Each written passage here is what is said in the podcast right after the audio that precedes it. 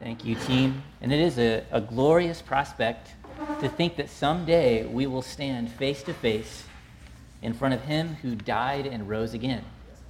The one who died for us, who rose for us, and that we are here today to worship and to orient our hearts back onto for our good and for His glory.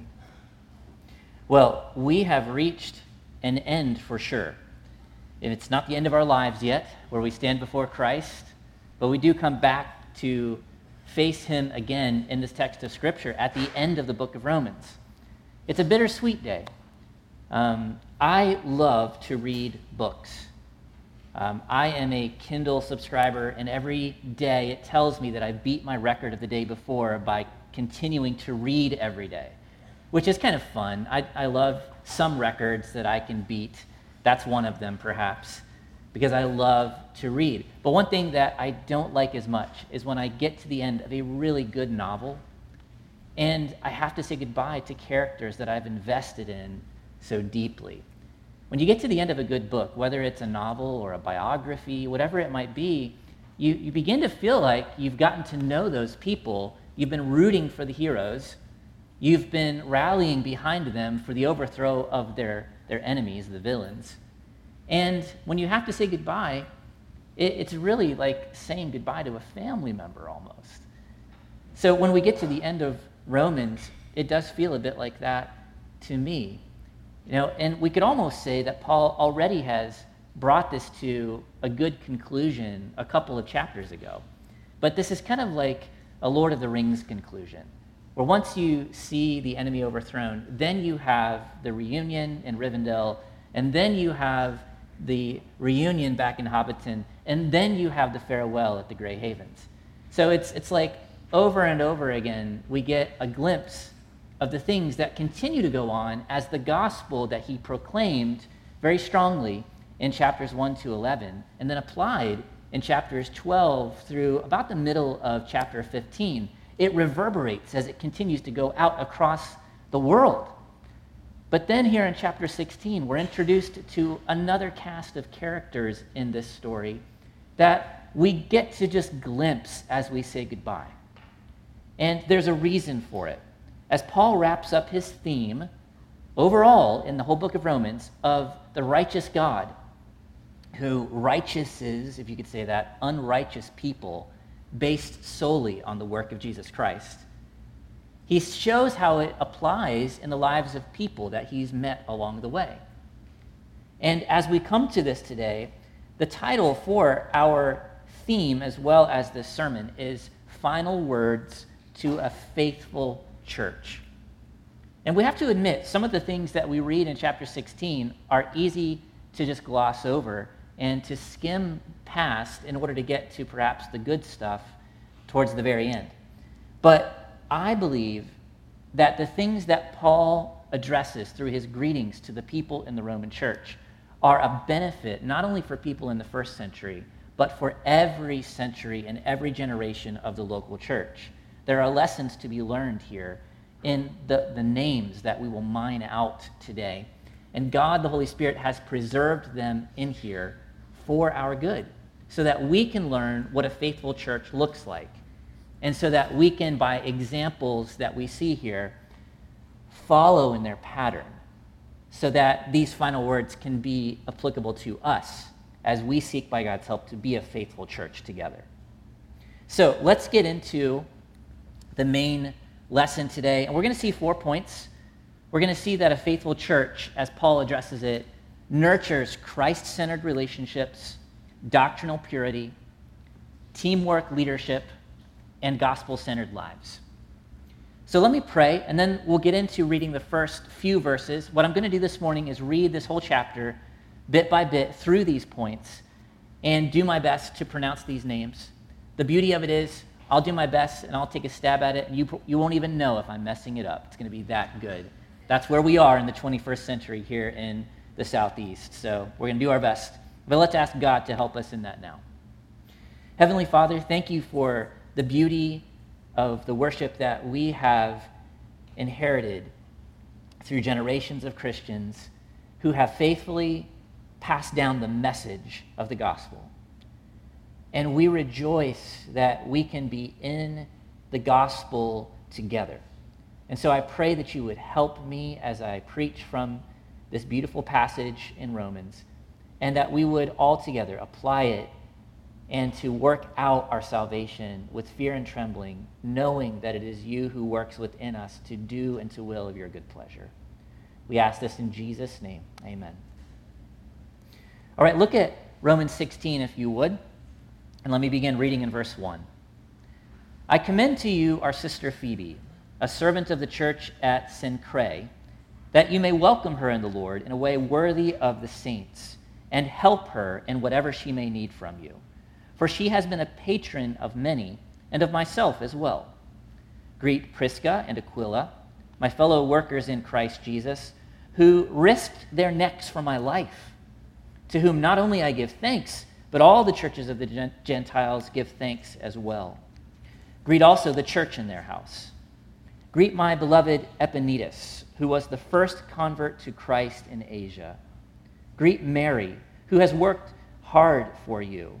Greet Andronicus and Junia, my kinsmen and my fellow prisoners.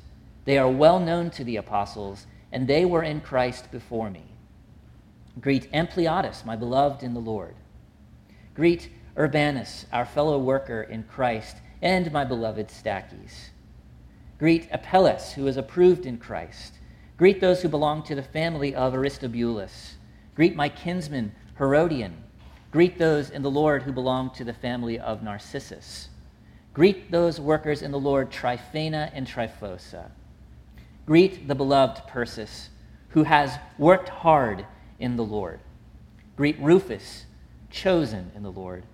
Also his mother, who has been a mother to me as well. Greet Asyncritus, Phlegon, Hermes, Patrobas, Hermas, and the brothers who are with them. Greet Philologus, Julia, Nereus, and his sister Olympas, and all the saints who are with them. Greet one another with a holy kiss. All the churches of Christ greet you. So I hope that you did walk in the door and greet one another with a holy kiss this morning. That's about the only comment I'm going to give on that, other than to say that we do have some missionaries who come here from South America who have an urge when they see you, when they visit, to give you a kiss. Because it's customary still in South American churches to kiss one another on the cheeks as you come in. Uh, I prefer more of the Asian coolness from where I ministered at once. And the kisses I could do without unless it's coming from my wife, and otherwise, you may feel the same. It's interesting. I've said much more than I planned to say about that, so let me move on. At first glance, it doesn't seem like there's really anything that binds verses 1 to 16 together. But here's what we find out there is a predominant phrase in addition to greet, that's a word that you see over and over again. So obviously there's a greeting going on. But there's another element in this text that binds these things together in a unique way. And I want to highlight that first. If you look with me just briefly, verse 2, we see the phrase, welcome her in the Lord. Verse 3, my fellow workers in Christ Jesus. Verse 5, first convert to Christ. Verse 7, they were in Christ before me. Verse 8, my beloved in the Lord. Verse 9, our fellow worker in Christ.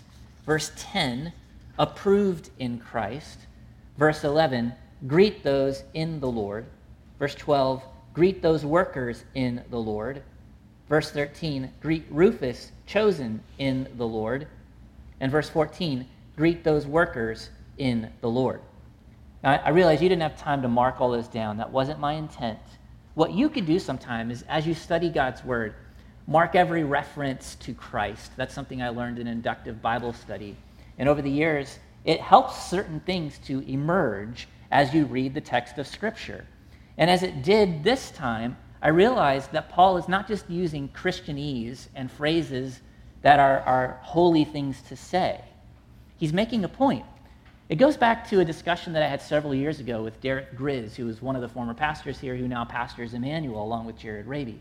We were talking about a trend that we saw in the church at that time where everything was all about discipleship. all of a sudden it seemed like that had emerged and became the buzzword that everybody was using. And Derek, you know, often the intellectually reminds me of the Apostle Paul at times. You know, he's like, you know, the predominant word in the New Testament is not disciple for a follower of Christ. It's actually in Christ. And so, you know, you might think, well, what's the difference? I mean, here, here's the unique thing. Never before in the history of God followers do you have a Savior who has come to this earth to die to reconcile all kinds of people who could have nothing to do with each other and who are enemies enemies to God and enemies with one another. And all of a sudden, He is the uniting force that could never have ever been in, any other context unless He had come. And since He came, anyone on the other side of Christ who has believed on Him now is in Christ. And the joy of this text is that the world, although it tries to bring people together on the basis of forced agendas, whether that be corrupt governments, whether that be those who try to force political unity and push people out who disagree, or even people in a democratic society who, who try to pressure on social issues and push everybody out. What we find is all throughout the world, wherever those pressured unities exist, there is true unity in Christ. And it's beautiful because the only place in the world where you can really be unified, the only place where you can bring people from such varying backgrounds that would have otherwise nothing to do with each other, is the local church. And if there's one thing you can gain from these 16 verses initially, it is that it's only in Christ that men and women can come together, that slaves and rich people can come together, that Jews and Gentiles, or any people from f- former religious persuasions who had such strong convictions against each other can finally come together. It is all in the person of Jesus Christ. That is where true unity and the only place that unity exists, and it is beautiful. As you read this text, you see people who are united in Christ. And that does not push them out of the equation, that draws the best of them out as the Lord loves them and as the Lord connects them to other people. So let's look at some of them now. Phoebe is the first one mentioned. She's actually not a person who is in the Roman church. She's actually from Corinth, and she comes from Cenchreae. It is a port town in Corinth, and she's a lady who's gotten to know Paul and the other believers there. And we learn three things about her. Paul says she's our sister, he says that she is a servant, and that she is a patron of many. The three things mentioned there in these verses. What we believe is that she is the one who carried this letter of the Romans, or letter to the Romans, to the church. And as the believers there received it, they also tried to figure out who this woman Phoebe is. See, the way that letters worked at that time, if you delivered it through somebody other than you, being the author, you had to give some credit to that person so that the recipients would know that the person is legitimate. They would want to know something about her. So Paul describes that she is our sister. She is a believer, she's a follower of Jesus Christ. And I think it's amazing that she in this example, raises the bar of importance of women in the local church. You know, some people accuse Paul of being a misogynist or not loving women by putting them down, but nothing could be further from the truth. Of the 27 some names that he mentions here, about nine of them are women. And in each case, he describes how hard they worked in the Lord, how they were his teammates, and in this case, how he gave to Phoebe the charge of carrying this very important letter that not only has shaped that first century, but us even now. So it also says that, that Phoebe was a servant. Um, some of you may have the ESV. There's a footnote there that says servant uh, may be deaconess. Why does it say that in the footnote? Because this word servant is actually the typical word that is used for servant, diakonos, And it's from that word diakonos that we get our word for deacon. But there, it's not deaconess in the translation. And the reason the ESV has gone with servant is because they're making a decision based on how that word is used in this context. But I will tell you, there is some debate among faithful Christians as to whether Phoebe was a deaconess at her church or whether she just served in capacity that was like a deaconess, but not in that official capacity. Why is that an issue? Well, there is debate back and forth about the extent of what women can do in the local church. And it's not my job today to clear that up. All right? I'm going to tell you that among all the commentaries I have, that there are people who land on this verse as definitive that the office for female deacons should exist. And there are others who say, no, it's just not clear. There are some that I read that I would have expected to be against female deacons that were pro female deacons. And there were some that I would have expected to be totally pro female deacon that were not, and said that this is actually not clear. So, at best, what I can say is I'm with the translators of the ESV this morning by leaving it as servant. Now, that is not derogatory. This is what we all are to be. And here's the reality of it there are certain things that women can do in the local churches that men ought never to try. There are certain things that women are equipped by God to do, by how God has created them and designed them, that make them excellent partners for men in ministry, especially as it regards to mercy, caring, compassion, organization, things that happen to help make things better for other people. And that's how she's described by using this word patron. She's a wealthy person, and Paul is giving her credit as a woman who has enabled him to continue working in ministry by supporting him. And he says that she has been that way to many people. And so he tells the Roman church to accept her and to help her along her way in whatever way she needs. That's Phoebe. The next group is two people, Prisca and Aquila. They are identified as fellow workers with Paul, and elsewhere you might know them as Priscilla and Aquila. This is obviously a nickname that he is using. It's interesting that he puts Priscilla's name first in the couple name. That could be because she was the more predominant personality. Could be because she became a Christian first and then Aquila later. But here's what I see in the book of Acts where we're introduced to them. They always work together. Right? Paul finds them as tent makers and he hooks up with them and they become great friends and teammates to him. Later on, they find my main guy Apollos. There's some characters in the Bible I just gravitate towards. I love Apollos. He was a, a powerful evangelist. Maybe he even wrote the book of Hebrews, we don't know. I don't know. I can't claim that. That's not an authoritative statement. Um, but here's what he did he was preaching, but he just didn't know about Jesus yet and the fulfillment of the promise of his death and resurrection. So Priscilla and Aquila took him into their home. And they said, Apollos, we see such potential in what God is doing in and through you, but you need to know the rest of the story. And so both of them, husband and wife, tag teamed in discipling this guy, Apollos. And that empowered him for very fruitful ministry.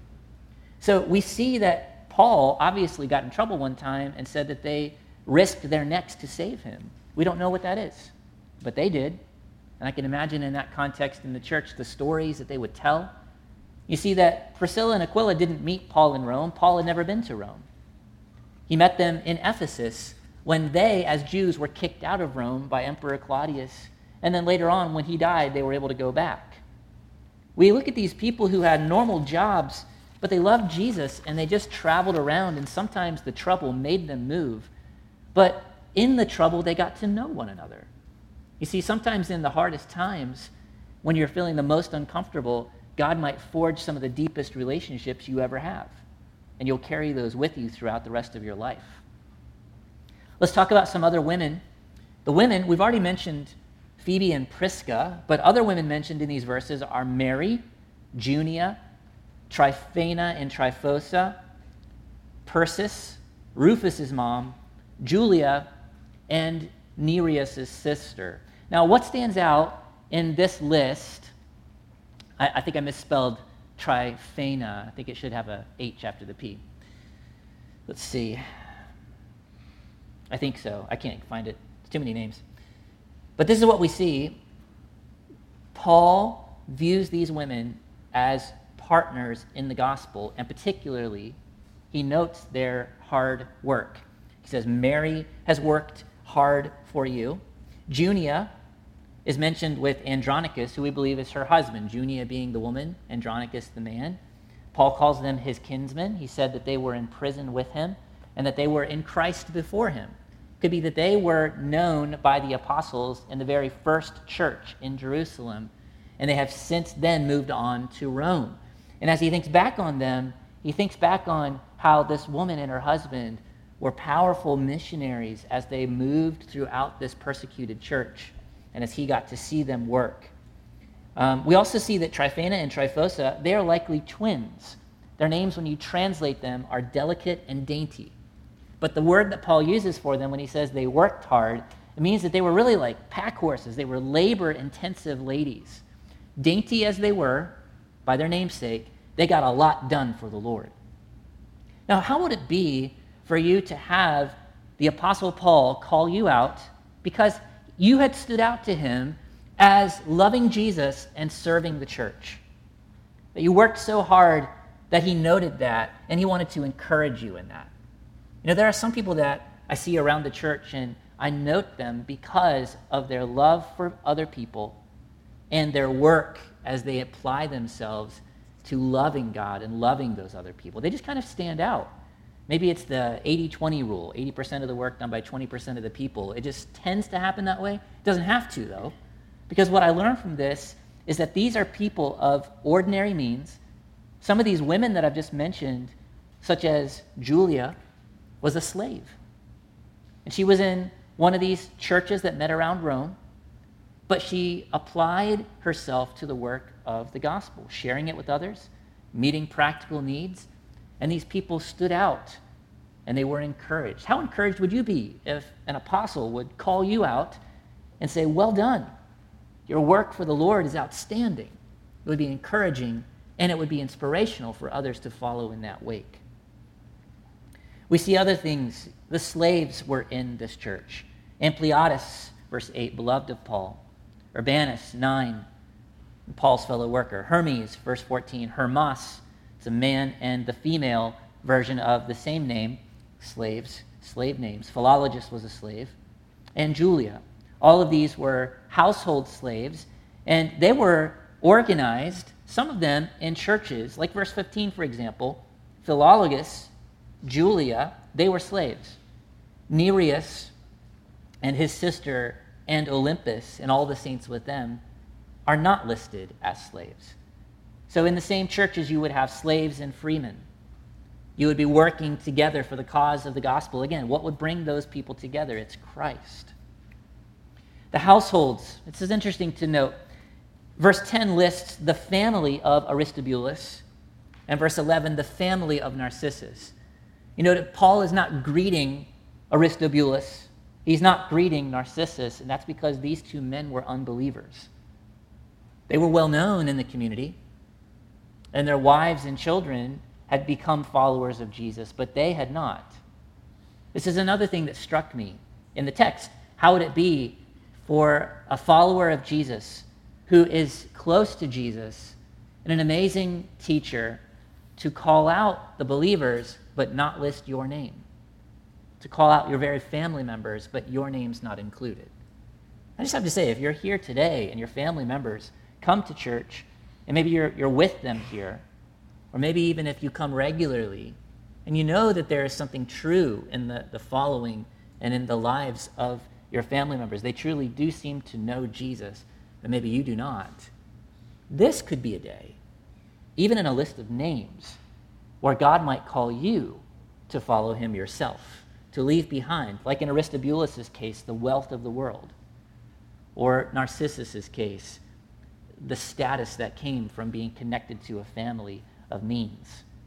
Maybe that is hindering you, but you need to be broken to be included in the best family of all. We also have Rufus and his mom. It's interesting, Paul says that Rufus is chosen in the Lord. He is likely the son of Simon of Cyrene. Simon was the man who was peeled off of the crowds on the day of Jesus' crucifixion and chosen to carry Jesus' cross to Golgotha. And what we see here is that Rufus, one of the sons, as well as his mom, the wife of Simon, have come to know Jesus as well. And we presume Simon himself and another brother, who we see listed in the Gospel of Mark, are all related to this family. And what a unique honor it would have been for Rufus to have a dad who carried the very cross of Christ, and for the legacy that you would carry down through your life, knowing that you should have been there carrying that, but that Jesus bore that for you. And Paul, talking the way he does about Rufus's mom, that she was a mom to him as well, just tells me that that's how it is in the local church. Back when I was considering whether it would be safe or not to leave the United States, where I had family connections, and to go to China to minister there for who knew how long, one of the verses that captured my heart was when Jesus said, Whoever comes to me and follows me, and basically says no or leaves behind, forsakes mother and father and lands, will, for my sake, follow me and gain father and mother and sister and brother and lands. And it would be like a 100% increase based on what you leave behind. You cannot, you cannot abandon something for the sake of Jesus and, and get a bad return. Jesus always pays in ways that you never expect. And think about how many mothers Paul had. I think Rufus's mom was Paul's biological mom. It's not what he's saying. He was mothered by this lady, though. And this is how it is in the church. If you leave a natural family in order to follow Jesus and to be faithful to him, he will provide family for you. And here's the point today the application from all this. Just a couple of things to think about. Relationships are key to spiritual life. We can't live life in Christ alone. Paul was arguably the smartest man in the New Testament. And you might think of him as an intellect that was hard to relate to. Like, if you had a chance to spend a dinner with the Apostle Paul, that you would be intimidated and not able to speak. He loved people, and he related to them, and he actually preferred being around them and surrounding himself with people that he could share life with because he knew something. He couldn't do it by himself. He needed the work of Christ through other people in his own life. And relationships take work. Are you leaning in? Are you getting to know one another here? Sometimes I think the only person in here is Al Cage because he responds. But that's just one context, okay? When you're leaving here, when you're milling around talking, you know, I know we're a quiet bunch from time to time when it comes to here, but do you engage personally? Would you know the names of people would, would you know 27 names of people here in this room this morning? That takes work. Are you leaning in, wanting to know who people are, praying for one another, with one another, working together for your mutual joy and the glory of Jesus? There's an application for you. Learn 27 names. Maybe this fall. Work on it. Get to know people, get to know something about them. Faithful words continue and I won't spend as much time in these other points, don't worry, even though I'm getting to a point about doctrinal purity. I, I have a button on my desk given to me by some friends, by Cindy Reynolds to be precise, that when you press it, it says heresy. Because she knows that I am particular about what I hear. And if I hear something that's heresy, just like some people have their no buttons, I'm going to press my heresy button because I care about the church. You know, it's kind of a mystery. Why does Paul switch? Let's read verses 17 to 20 into this talk about doctrinal purity. Here's what he says I appeal to you, brothers, he's keeping that family connection, to watch out for those who cause divisions and create obstacles contrary to the doctrine that you have been taught. Avoid them. For such persons do not serve our Lord Christ, but their own appetites, and by smooth talk and flattery, they deceive the hearts of the naive. For your obedience is known to all, so that I rejoice over you. But I want you to be, as wa- to be wise as to what is good and innocent as to what is evil. The God of peace will soon crush Satan under your feet. The grace of our Lord Jesus Christ be with you. Now, we don't really know what dangers Paul saw coming down the pike. We know that in Ephesus, when he worked with people like Prisca and Aquila, there were false teachers like dangerous wolves in sheep's clothing that would come in to the midst, trying to destroy and disrupt the flock. We do know that they were going to, Paul says, cause divisions. Right, so there's people who would come in and they see the family relationships and they just start to turn people against each other.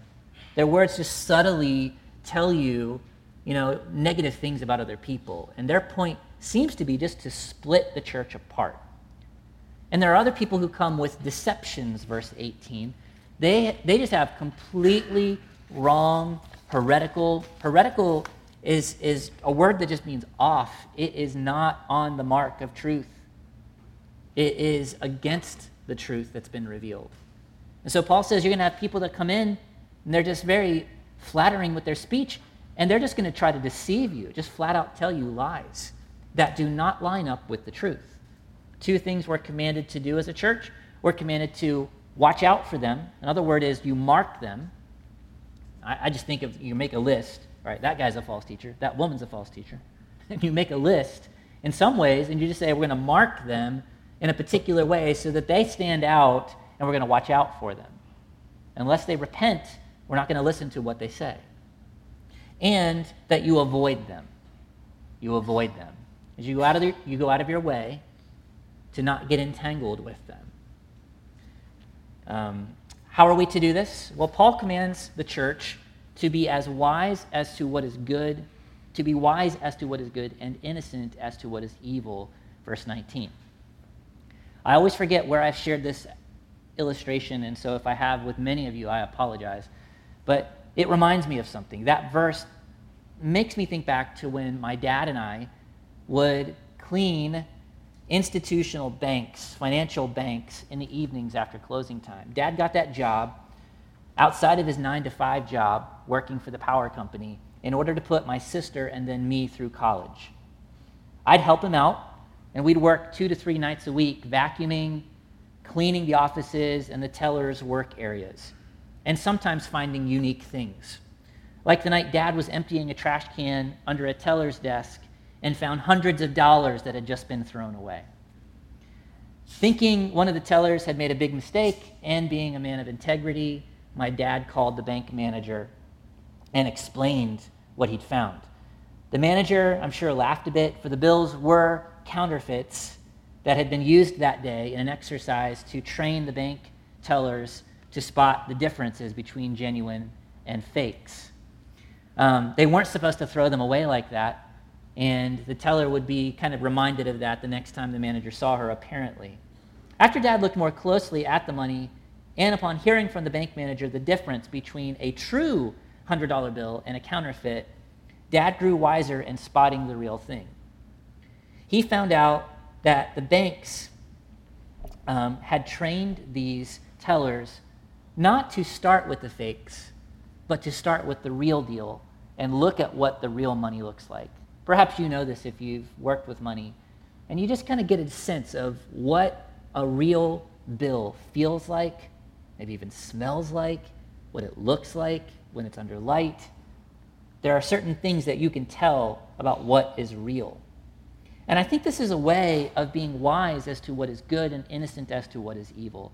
In other words, the way we expose those who preach to serve themselves and who preach contrary to what we have received is to focus more on what we have received in the gospel than on really what the false teaching is all about.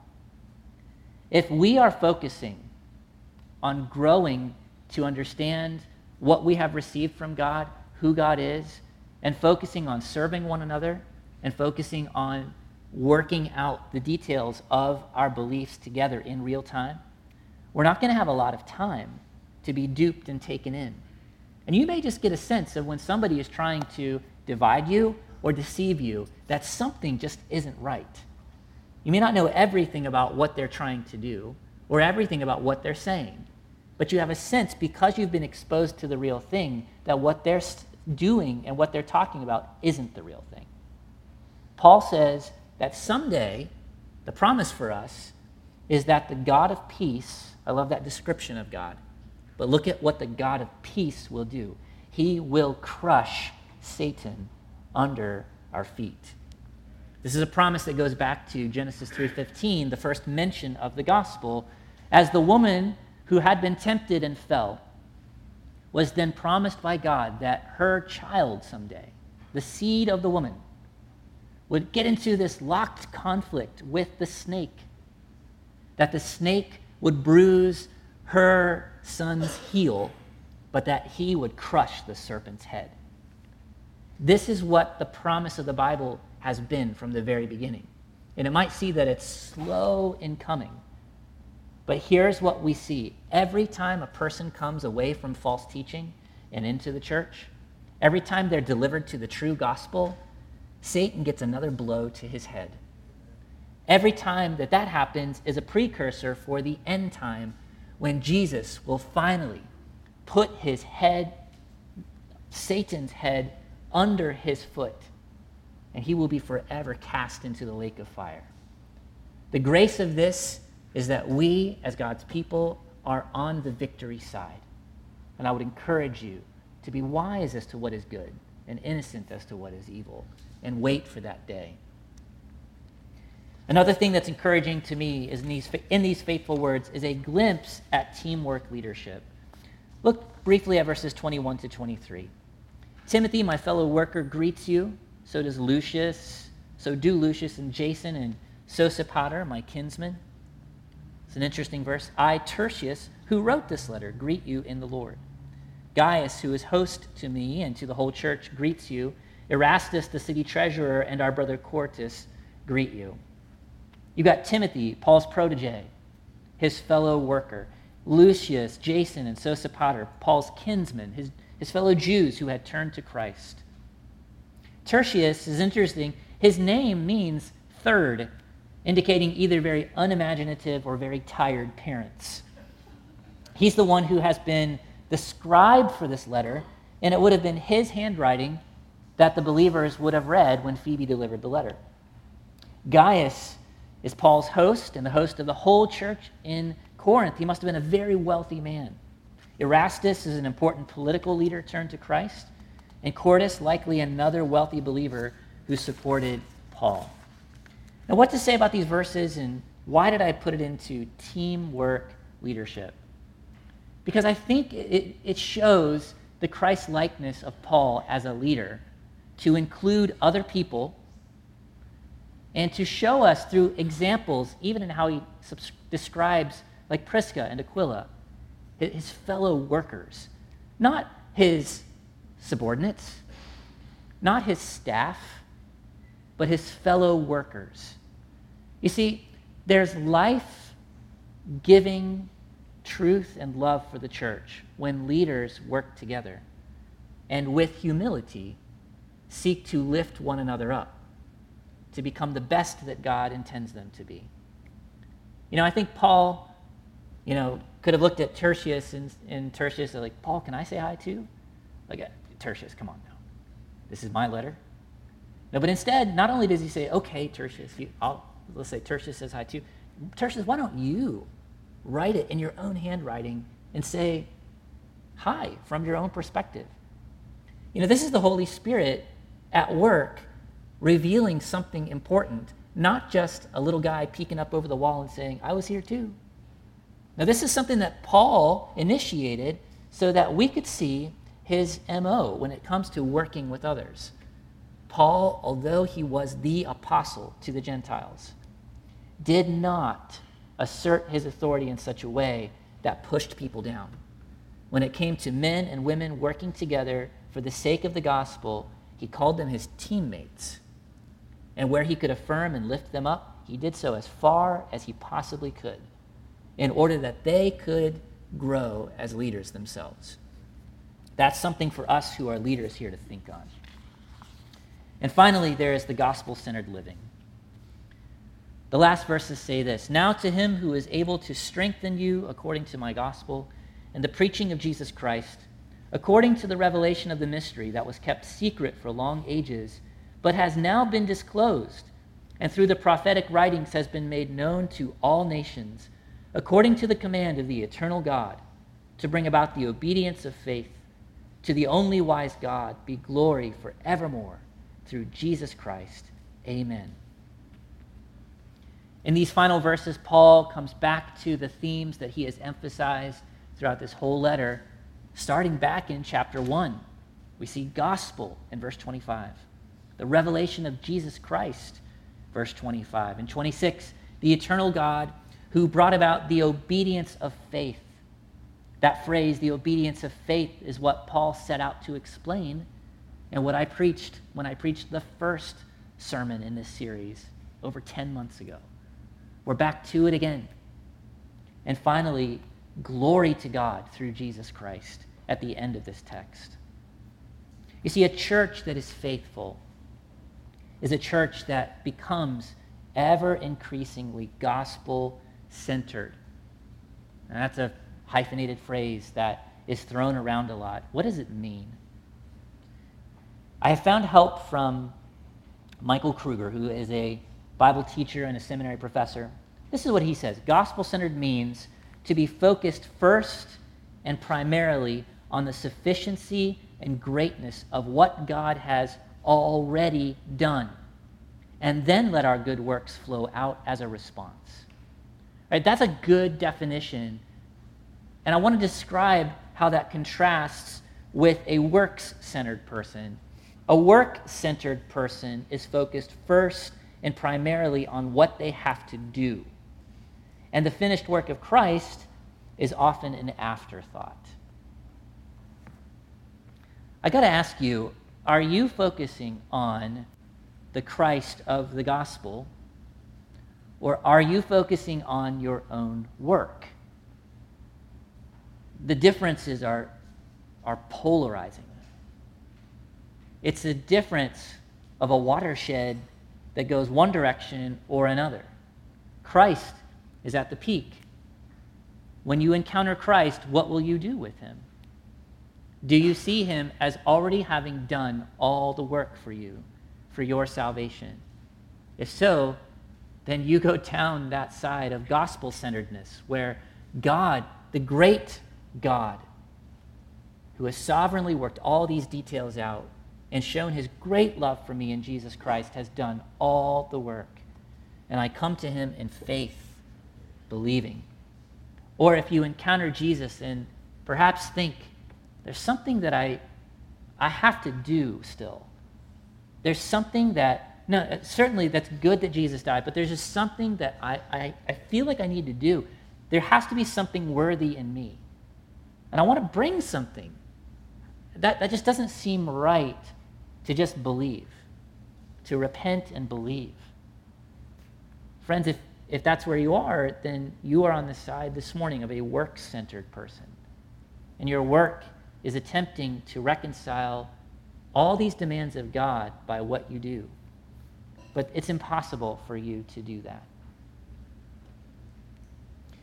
This morning, I want to bring this to a close by asking you have you been transformed throughout this series on Romans by the view of this great and loving God. If not, I close by saying that you can today come to God. You can ask Him for a new heart. And the promise that He gives is that He will give you that heart that will rest from your work and trust in this God who through Christ has done the work for you that you could never do. And even if you could, it would never be enough. Jesus has done it in your place. And I have to say, I or another of the team can help you if you want to talk about that today. And I think you can take confidence that here we know Christ and our relationships are Christ centered. We have spiritual protection here, seeking to protect you from what is evil and will bring division and deception. We have leaders who are growing in humility and desiring to work together for your good and with you for God's glory, all to the glory of God. Daniel, if you'd come, I'm going to end with a prayer, and then we're going to sing as we close, He Will Hold Me Fast. Heavenly Father, thank you for the grace that you've given us. Thank you for this text of Scripture. We love you. We ask you to work in us that which is well pleasing to you. And I pray that you would strengthen the relationships here at West Park to be honoring to you, to be encouraging to others around here, and that we would have confidence that we're surrounded by people who know and love Jesus and can walk with us through the most difficult parts of life and help us to be those kind of people, those kind of Christ followers. And Lord, I just thank you now for the confidence we have and we can believe it's true that Jesus has died, that he has risen, and that he will hold us fast. In Jesus' name.